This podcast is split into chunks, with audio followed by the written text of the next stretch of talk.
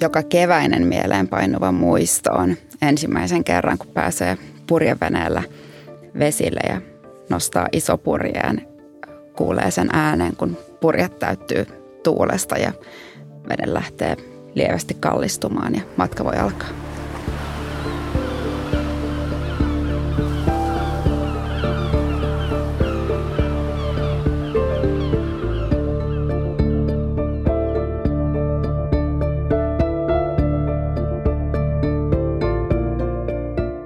Tämä on minun Itämereni, Jon Nurmisen säätiön podcast. Tällä kaudella tutustumme Itämeren sankareihin.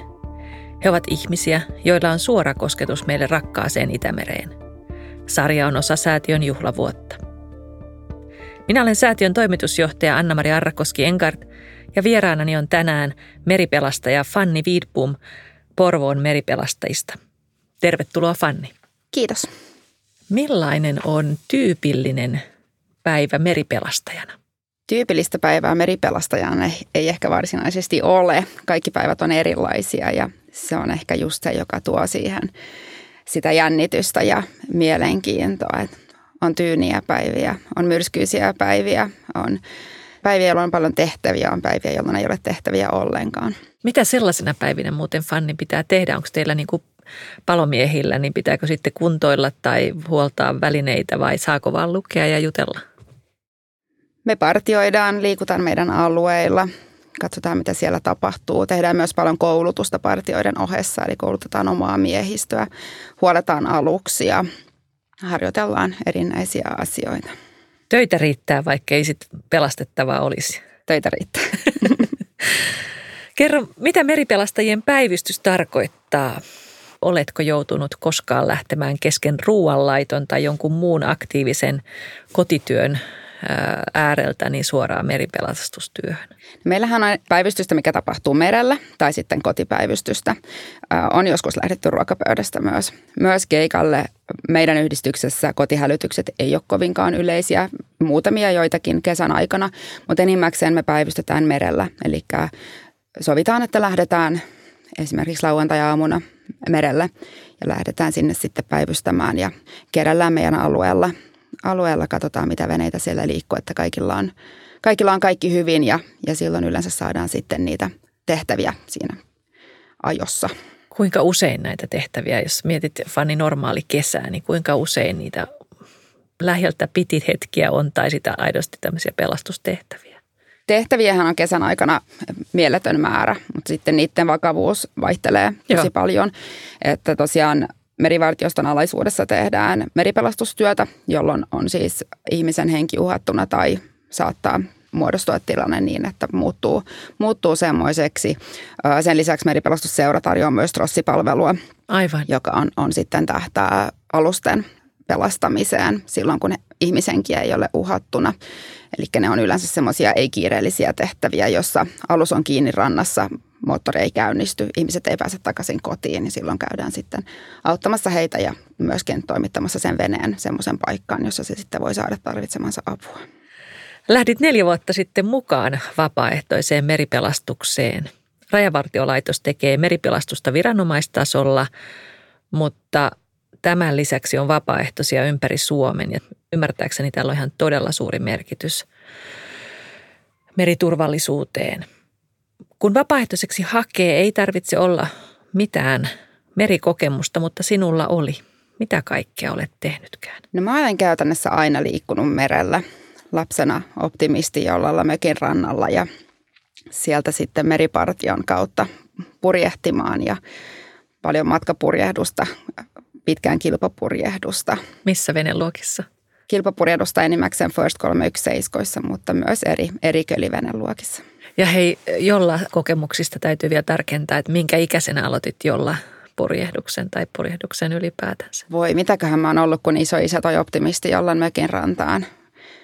Ala-aste ikäinen varmasti siellä alemmilla luokilla. Okei, okay. ihana. Miksi lähdit mukaan meripelastustoimintaan? Mm, mä halusin hyödyntää omia taitoja laajemmin kuin mitä kilpapurjehdussa koin, että pystyin tekemään ja halusin olla myös avuksi muille ihmisille.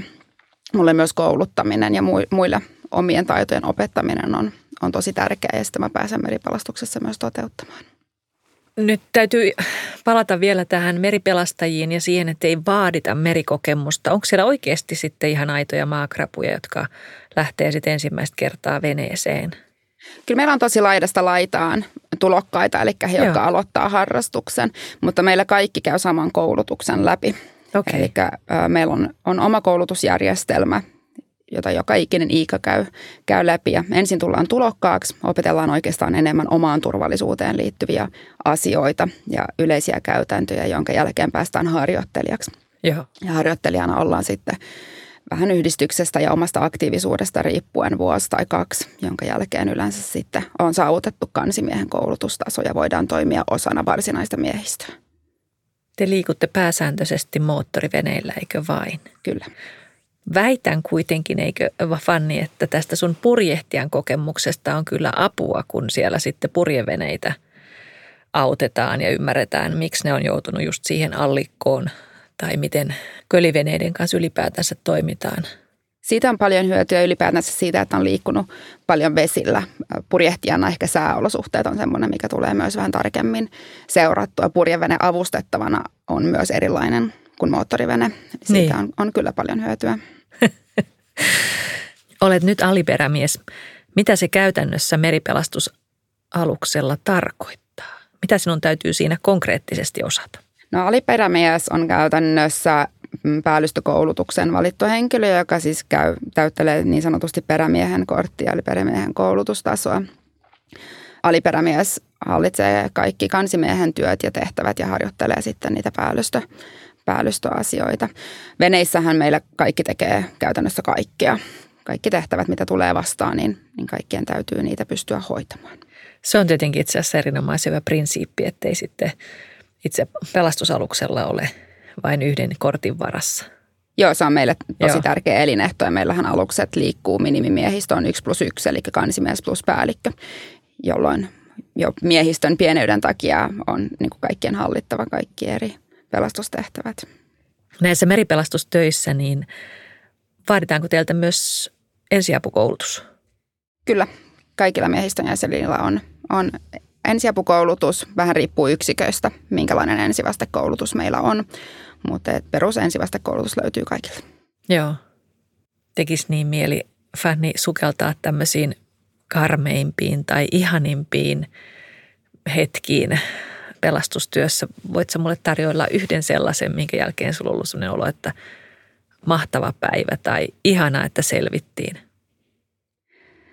No ensimmäisenä tulee mieleen juhannus pari vuotta sitten, jolloin perjantai oli kaunis, kaunis kesäpäivä, oli tyyntä ja oli paljon ihmisiä ulkona vesillä veneillä liikkeellä.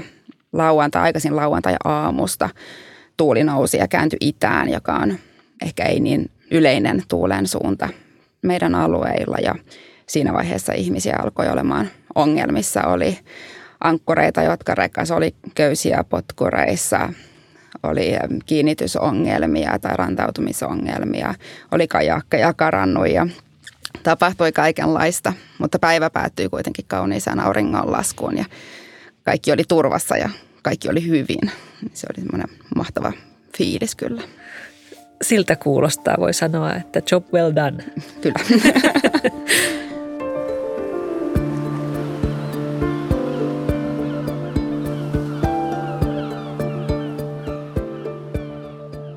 Meripelastaminen ja merellä oleminen on sinulle ennemmin elämäntapa kuin harrastus. Millä tavalla? No meripelastusharrastuksena vie paljon aikaa se ottaa paljon, mutta se antaa myös mielettömän paljon. Et, et kyllähän iso osa arjesta ja ajan käytöstä jollain tavalla nivoutuu sen ympärille, että milloin on meripelastuksessa tai suunnittelee koulutusta tai pitää koulutusta tai on partioimassa tai, tai merellä. Sen lisäksi mä purjehdin paljon, eli merellä tulee kyllä vietettyä todella iso osa ajasta silloin, kun meri ei ole jäässä. Ja sitten täytyy tietenkin valmistautua siihen kauteen, eli kevät ja syksy menee veneen kimpussa arvaan. Joo, venehuolto ja alushuoltoja tehdään. Talvisin myös kouluttaudutaan, eli pidetään aika paljon teoriakoulutuksia talvella semmoista, mitä voidaan sitten tehdä muualla kuin, kuin merellä. Meillä on asemalla myös simulaattori, jossa pystytään myöskin sitten myös talvisaikaan ikään kuin ajamaan venettä ja harjoittelemaan navigointia ja ohjaamotyöskentelyä ja niin poispäin. Kuulostaa ihan todellisen ammattimaiselta vapaaehtoistyöltä. Onko muuten tarpeeksi vapaaehtoisia tähän meripelastustyöhön niin kuin koko Suomen rannikolla ja sitten me, meillä on myöskin uskomattoman suuret ja laajat sisävedet, niin tiedätkö sitä, että onko meillä tarpeeksi vapaaehtoisia? Kyllä meillä on jatkuvasti jonkinnäköinen miehistöpula. Et tota, enemmän mä luulen, että melkein kaikissa yhdistyksissä saisi olla enemmänkin ihmisiä ja ihmisiä, jotka sitoutuu siihen, siihen harrastukseen, että mm, vuoden kaksi mukana olleita on ehkä vähän enemmän, mutta sitten ne, jotka tavallaan jää sinne pidemmäksi aikaa ja tulee niin sanotusti kokeneiksi meripelastajiksi, niin heistä on kyllä iso pula. Tämä onkin hyvä nyt tietää, että se ei vaadi äh, merikapteenin kokemusta ja korttia, eikä vaatiiko se suuresti fyysisiä voimia? No fyysisien voimien suhteen niin tietenkin niin kuin hyvä peruskunto pitää olla, uimataito pitää olla. Et me ei voida päättyä tilanteeseen, jossa pelastajasta tulee pelastettava, Joo. koska fysiikka pettää kesken. Ja sitten tietenkin normaalit kuulo, näkö, aistit, näin poispäin. Että normaali, normaali hyvä fysiikka vaaditaan. Okei. Mutta ei tarvi olla triatlonisti. Meinasin just sanoa, että te ette niin kuin näistä polkujuoksijoista ja triatlon kisoista hae Ei välttämättä. Joo. Ja tässä täytyy kyllä vielä todeta sellainen huikea asia, että jos miettii, että meripelastusseura koostuu täysin vapaaehtoistyöntekijöistä, jotka tekevät siis ilmaista työtä ja kouluttautuvat omalla ajallaan uskomattoman ammatillisen osaamisen haltioiksi. Ja sitten meripelastusseuran työ on kuitenkin erittäin merkittävä osa meidän meriturvallisuutta, joka sitten vaan tämmöisissä suuronnistumuuksissa, kuten se Airiston kamala törmäys ja turma, niin esille nostaa, että miten suuri merkitys on sillä nopeudella ja sillä, että siellä on asiantuntijoita, jotka osaa toimia, jotka partioita ja on, on sitten lähellä. Ja koko se työ on sitten kuitenkin perustuu myös varainhankintaan ja lahjoituksiin ja, ja tosiaan ilmaistyöhön. Kuinka helppoa teidän on ylläpitää veneitä ja koko tätä operaatiota? No kyllä talous on sellainen asia, missä laajalti on haasteita. Et alukset vaatii ylläpitoa, huoltoa, osittain uusimista. Meidän omat henkilökohtaiset varusteet täytyy olla, olla kunnossa. Ne on kaikki isoja kulueriä. Nyt tietenkin polttoaineiden hintojen nousu ei myöskään niin kuin yhtään helpota tilannetta entisestään. Varainhankinta on jokaisessa yhdistyksessä tosi iso, iso osa ja iso työtaakka myös. Aivan. Oikeastaan tässä pitäisi miettiä ihan veneilijänäkin, että jollain tavalla pitäisi olla, jos ei nyt veroa, niin joku sellainen automaatti, että kun veneilet, niin osallistut tämmöiseen pelastustoiminnan työhön jollain tavalla. Niin, siihen löytyy varmaan monenlaisia erityyppisiä ratkaisuja. Että se, mitä tällä hetkellä veneilijä pystyy tekemään, on olla trossijäsen, niin. joka tietenkin osittain tukee, niin. tukee sitten sitä meidän toimintaa ja, ja mahdollistaa meidän vesillä liikkumisen myös. Olet mukana myös Ocean Ladies-nimisessä purjehdusseurassa, joka pyrkii edistämään vastuullista ja ympäristötietoista veneilyä. Mitä se käytännössä tarkoittaa? No mun mielestä vastuullinen veneily tarkoittaa sitä, että ympäristöä otetaan huomioon käytännössä kaikessa toiminnassa, mitä tehdään siinä niin omana, omalla toimialueellaan omien kykyjensä mukaan, niin koitetaan niin huomioida sitä aina kun se on mahdollista. Kuinka ympäristötietoisia suomalaiset veneilijät on? Sanoisin, että suomalaiset saa minulta varmaan kasin. tota, on todella paljon muutosta tapahtunut. On todella paljon hyvinkin ympäristötietoisia veneilijöitä, jotka tosiaan yrittää niin kuin parhaansa. Mutta totta kai löytyy myös parantamisen varaa. Missä asioissa erityisesti? Pienveneilijöiden kohdalla tietenkin laki jo määrittelee sen aika mm. pitkälle. Meillä on, on, on septit ja pyritään tiskaamaan maissa ja, ja näin poispäin. Sitten päästään tietenkin kaiken maailman öljyjätteiden kierrätyksen roskaamiseen Joo. ja muuhun, että miten paljon sitä semmoista tavallaan hukkaa joa tehdään muuten vaan pöristelyä. Nämä on varmaan semmoisia asioita, mihin joka ikinen pystyy itse vaikuttamaan. Se on ihan totta.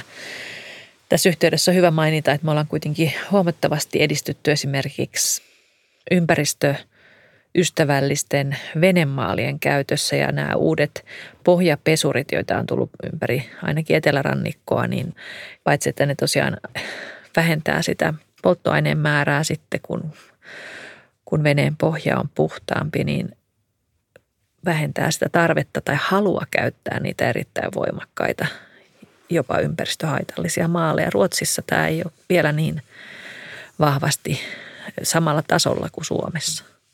Se on jännä juttu. Miten usein olet ylipäätään merellä? Kyllä mä merellä olen avovesikautena aika paljon. Sanoisin, että useampi päivä viikossa koitan ehkä pitää myös päiviä, jolloin en, en ole merellä, mutta, mutta kyllä siellä tulee paljon aikaa vietettyä. Se on vähän niin kuin toinen koti. Entäs perhe? Onko heistäkin tämä toinen koti hyvä koti? No mun tyttö viihtyy kyllä, kyllä merellä myös tällä hetkellä.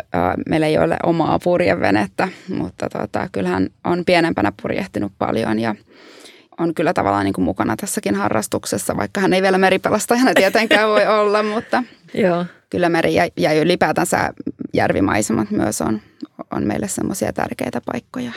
Aivan. Sitten tietenkin helpottaa, jos perhe jakaa sen ainakin innostuksen ja kyllä. halun olla vesillä. Teillä on ymmärtääkseni myös laivakoira. Meillä on joo kyllä Aada. Terrieri viihtyy aina veneessä. Hän on, on, löytää yleensä purjeveneestä varsinkin löytää sen alanurkan, missä hän pysyy hyvin paikallaan ja menee sinne päiväunille. Just Herää, kun tullaan satamaan. Juuri. Erinomaista. Mitä meripelastajana toimiminen sinulle antaa? Mitä se on opettanut? Meripelastus antaa mulle tosi paljon. Se on opettanut myös ehkä entistäkin enemmän sitä, miten nopeasti olosuhteet merellä voi muuttua ja miten paljon omaan turvallisuuteen voidaan vaikuttaa valmistautumisella ja varautumisella. Se antaa mulle tosi paljon mahdollisuuksia kehittää ja kouluttaa itseään, mutta myös muita, mahdollisuuden auttaa muita olla avuksi silloin, kun toinen sitä kaikista eniten tarvitsee. Minkälaisia vahvuuksia koet, että sulla on tähän hommaan? Meripelastukseen mun suurimmat vahvuudet on varmaan kyky pysyä rauhallisena tilanteessa, missä moni muu voi stressaantua. Mm, jonkinnäköinen looginen päättelykyky ja kokonaiskuvan hahmottaminen tuo tosi paljon etuutta siinä. Tietyn tyyppinen määrätietoisuus on myös, myös avuksi siinä kyllä. Mitkä ovat sellaisia hetkiä meripelastajana, jolloin ajattelet, että juuri tämän takia teen tätä työtä? Tyytyväiset asiakkaat on kyllä ne, jotka, jotka saa niin kuin sen hymyn huulille, joka on se kaikista isoin palkka siitä, siitä työstä. Varsinkin myöhemmin vielä silloin, kun se tehtävä on päällä, niin se tietenkin vaikuttaa asiakkaaseen sillä hetkellä, mutta sitten jos heitä tapaa varsinkin myöhemmin vielä, niin se kiitollisuus on, on kyllä tosi suuri. Tällaisessa työssä varmasti muuttuu käsitys vaarasta ja hädästä. Niistä täytyy ottaa niskalenkki. Miten se tapahtuu? Kun tehtävä tulee päälle, niin niskalenkin saa ehkä otettua nopeiten sillä, että saadaan se selkeä tilannekuva tuulilasinäkymä siitä, mitä siellä tapahtuu, mikä on se ensisijainen uhka ja mikä on, on toissijainen uhka ja siitä lähdetään sitten rauhallisesti sitä pakettia purkamaan. Kuinka paljon luotat itseesi merellä? Kyllä mulla on aika lailla sataprosenttinen luottamus itseäni merellä. Entäs kuinka paljon luotat mereen ja voiko siihen luottaa? Merta pitää kunnioittaa. Siihen voi luottaa, että siellä ainakin tilanteet muuttuu ja, ja meri on, on arvaamaton. Mutta tietenkin sitten se omien rajojen tunteminen ja oma riittävä osaaminen, niin tuo kuitenkin jonkinnäköistä luottamusta siihen. Joo.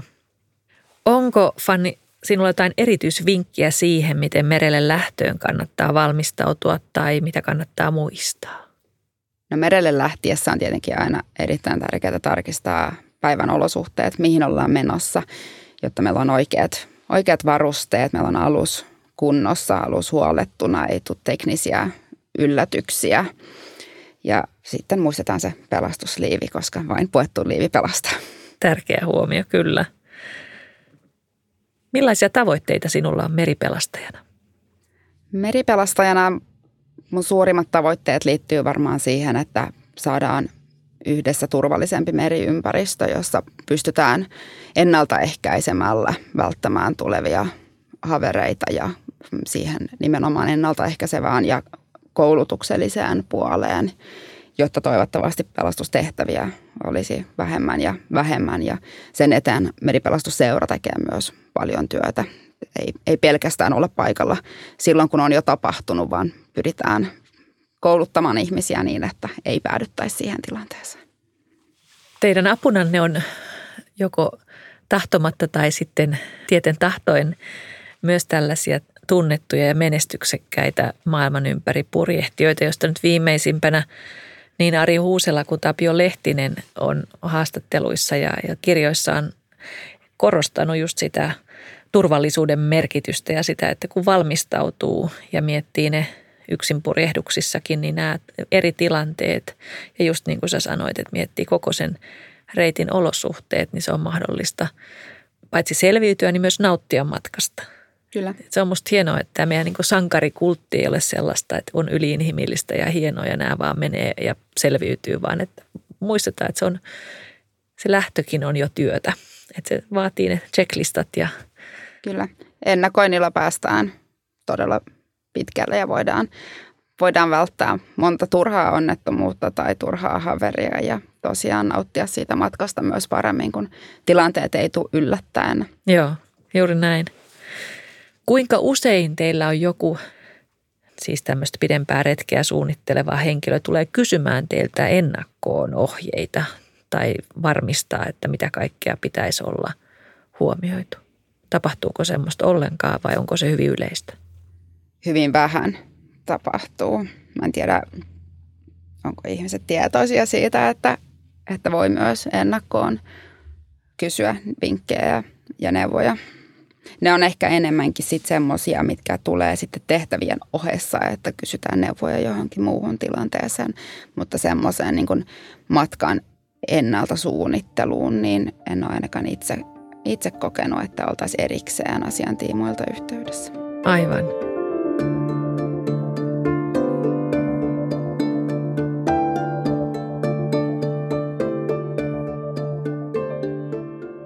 Keskitytään vielä hetkeksi Itämereen. Millainen suhde sinulla on meidän ikiomaan mereen Itämereen? No Itämeri on mulle kyllä tosi tärkeä. Se on ollut niin iso osa elämää aina ja on viettänyt niin paljon aikaa, aikaa merellä, että ei, ei oikein voisi ehkä kuvitellakaan elämää, johon ei kuuluisi Itämerta ja mielellään tietenkin myös puhdas Itämeri.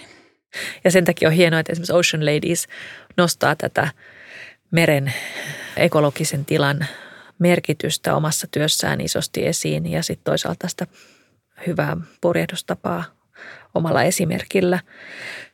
Kannatko sinä huolta Itämerestä? Kyllä mulla on jonkinnäköinen huoli aina, aina ollutkin Itämerestä ja kun on siellä riittävän pitkään liikkunut, niin on myös nähnyt Itämeren kauan ja nähnyt, miten paljon se on muuttunut oikeastaan verrataan melko lyhyessä ajassa kuitenkin.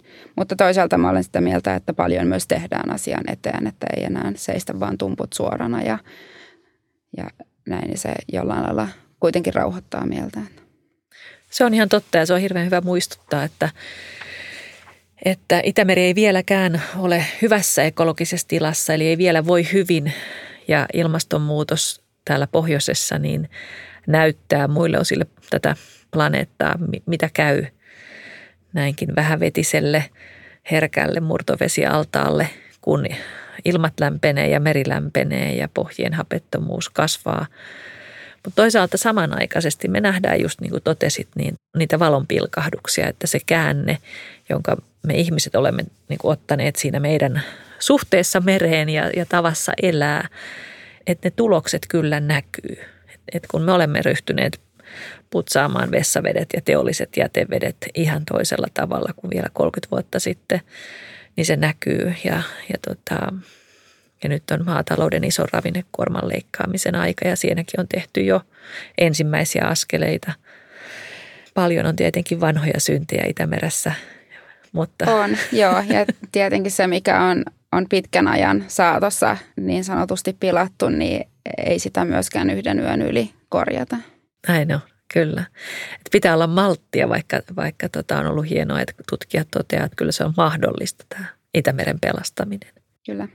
Fanni, mikä on sinun Itämeri-vinkkisi? Missä kuulijan kannattaisi käydä? Voi Itämerellä on niin hirvittävän paljon todella upeita ja hienoja paikkoja. Mä sanoisin ehkä, että jos ei ole koskaan ollut pimeällä merellä tähtitaivaan alla, niin siellä ainakin kannattaa käydä. Oi. Ja jos ei ole ihan uskalla veneillä, niin senhän voi tehdä ihan suorastaan satamassakin. Kyllä. Ihan ajatus. Entä missä Itämerellä haluaisit vielä itse käydä? Mä olen kiertänyt koko Itämeren. Siellä on paljon paikkoja, missä mä haluaisin käydä uudestaan. Esimerkiksi? Um, Södersärin majakka on paikka, missä mä tykkään käydä se on joka ihana. vuosi. Ja se Joo. on meidän omalla toiminta-alueella ja, ja se on semmoinen, mikä aina, siellä on hyvä aina rauhoittua hetkeksi. Joo. Ja se on ihan, että sinne on myös yhteysalus, että ei tarvitse olla edes veneen omistaja tai veneilijä, että, että pääsisi sinne. Joo, kyllä. Mun täytyy sanoa, että se on aika ihana paikka ottaa aamulla eväät ja suorastaan Helsingistäkin pääsee sinne ja piknikille ja takaisin. Niin, kyllä. ihana, ihana ehdotus. Mitä haluaisit kokea merellä? Mä haluaisin ehkä meripelastusnäkökulmasta, mä haluaisin ehkä kokea juhannuksen ilman tehtäviä. Se saattaa olla aika utopistinen ajatus, mutta siihen on tietenkin hyvä pyrkiä. Sitten taas äh, niin sanotusti vapaa-ajalla, niin mä haluaisin käydä jossain esimerkiksi Uuttöössä kajaakilla. Se olisi mun mielestä mielenkiintoista. Mä olen sinne purjehtinut lukuisia kertoja, mutta en ole vielä melonnut sinne. Aikamoinen äh, tavoite. Siinähän on aikamoinen se selkä. Siellä on jonkinmoinen selkä. Niin. Mä muistan ainakin, että kun se menee ihan sillä yhteysaluksella, niin siinä on ainakaan, mulle ainakin osui sellainen raffipäivä, että se oli kunnon, kunnon ylitys, voi Joo. sanoa kajakilla. Ja muutenkin ehkä veneellessä täytyy sitä sääilmiöitä vähän seurailla ja valita, valita ylityskeliksi semmoinen, mikä on siihen harrastukseen sopiva. Juuri näin. Hienot tavoitteet. Äh, Fanni, kuka tai ketkä tai minkälainen toimija on sinusta Itämeren sankari? Ja mun mielestä Itämeren sankari on oikeastaan jokainen ihminen, joka omassa toiminnassaan, omassa toimintaympäristössään pyrkii tekemään parhaansa Itämeren eteen. Mitä se parhaansa tekeminen sitten tarkoittaa? No parhaansa tekeminen tarkoittaa riippuen yksilöstä ja mitä siellä veneellä tehdään tai vesillä tehdään, mutta, mutta tietenkin veneilyyn, jos mietitään yksityisveneilyä, niin siihen liittyy pitkä lista erityyppisiä asioita, joissa me voidaan joko rasittaa merta tai olla rasittamatta merta. Et veneiden kunnostus, miten niitä kunnostetaan, mitä aineita käytetään, mihinkin, miten kierrätetään ja sitten aina siihen, että miten siellä vesillä sitten konkreettisesti toimitaan. Tuohon on helppo yhtiö tai sanoa, että alleviivaan ja kannatan. Hyvä. Kiitos Fanni ihanasta keskustelusta. Kiitos. Tämä oli minun Itämereni, Jon Nurmisen säätiön podcast. Lisää jaksoja löydät esimerkiksi Jon Nurmisen säätiön verkkosivuilta www.jonnurmisensaatio.fi.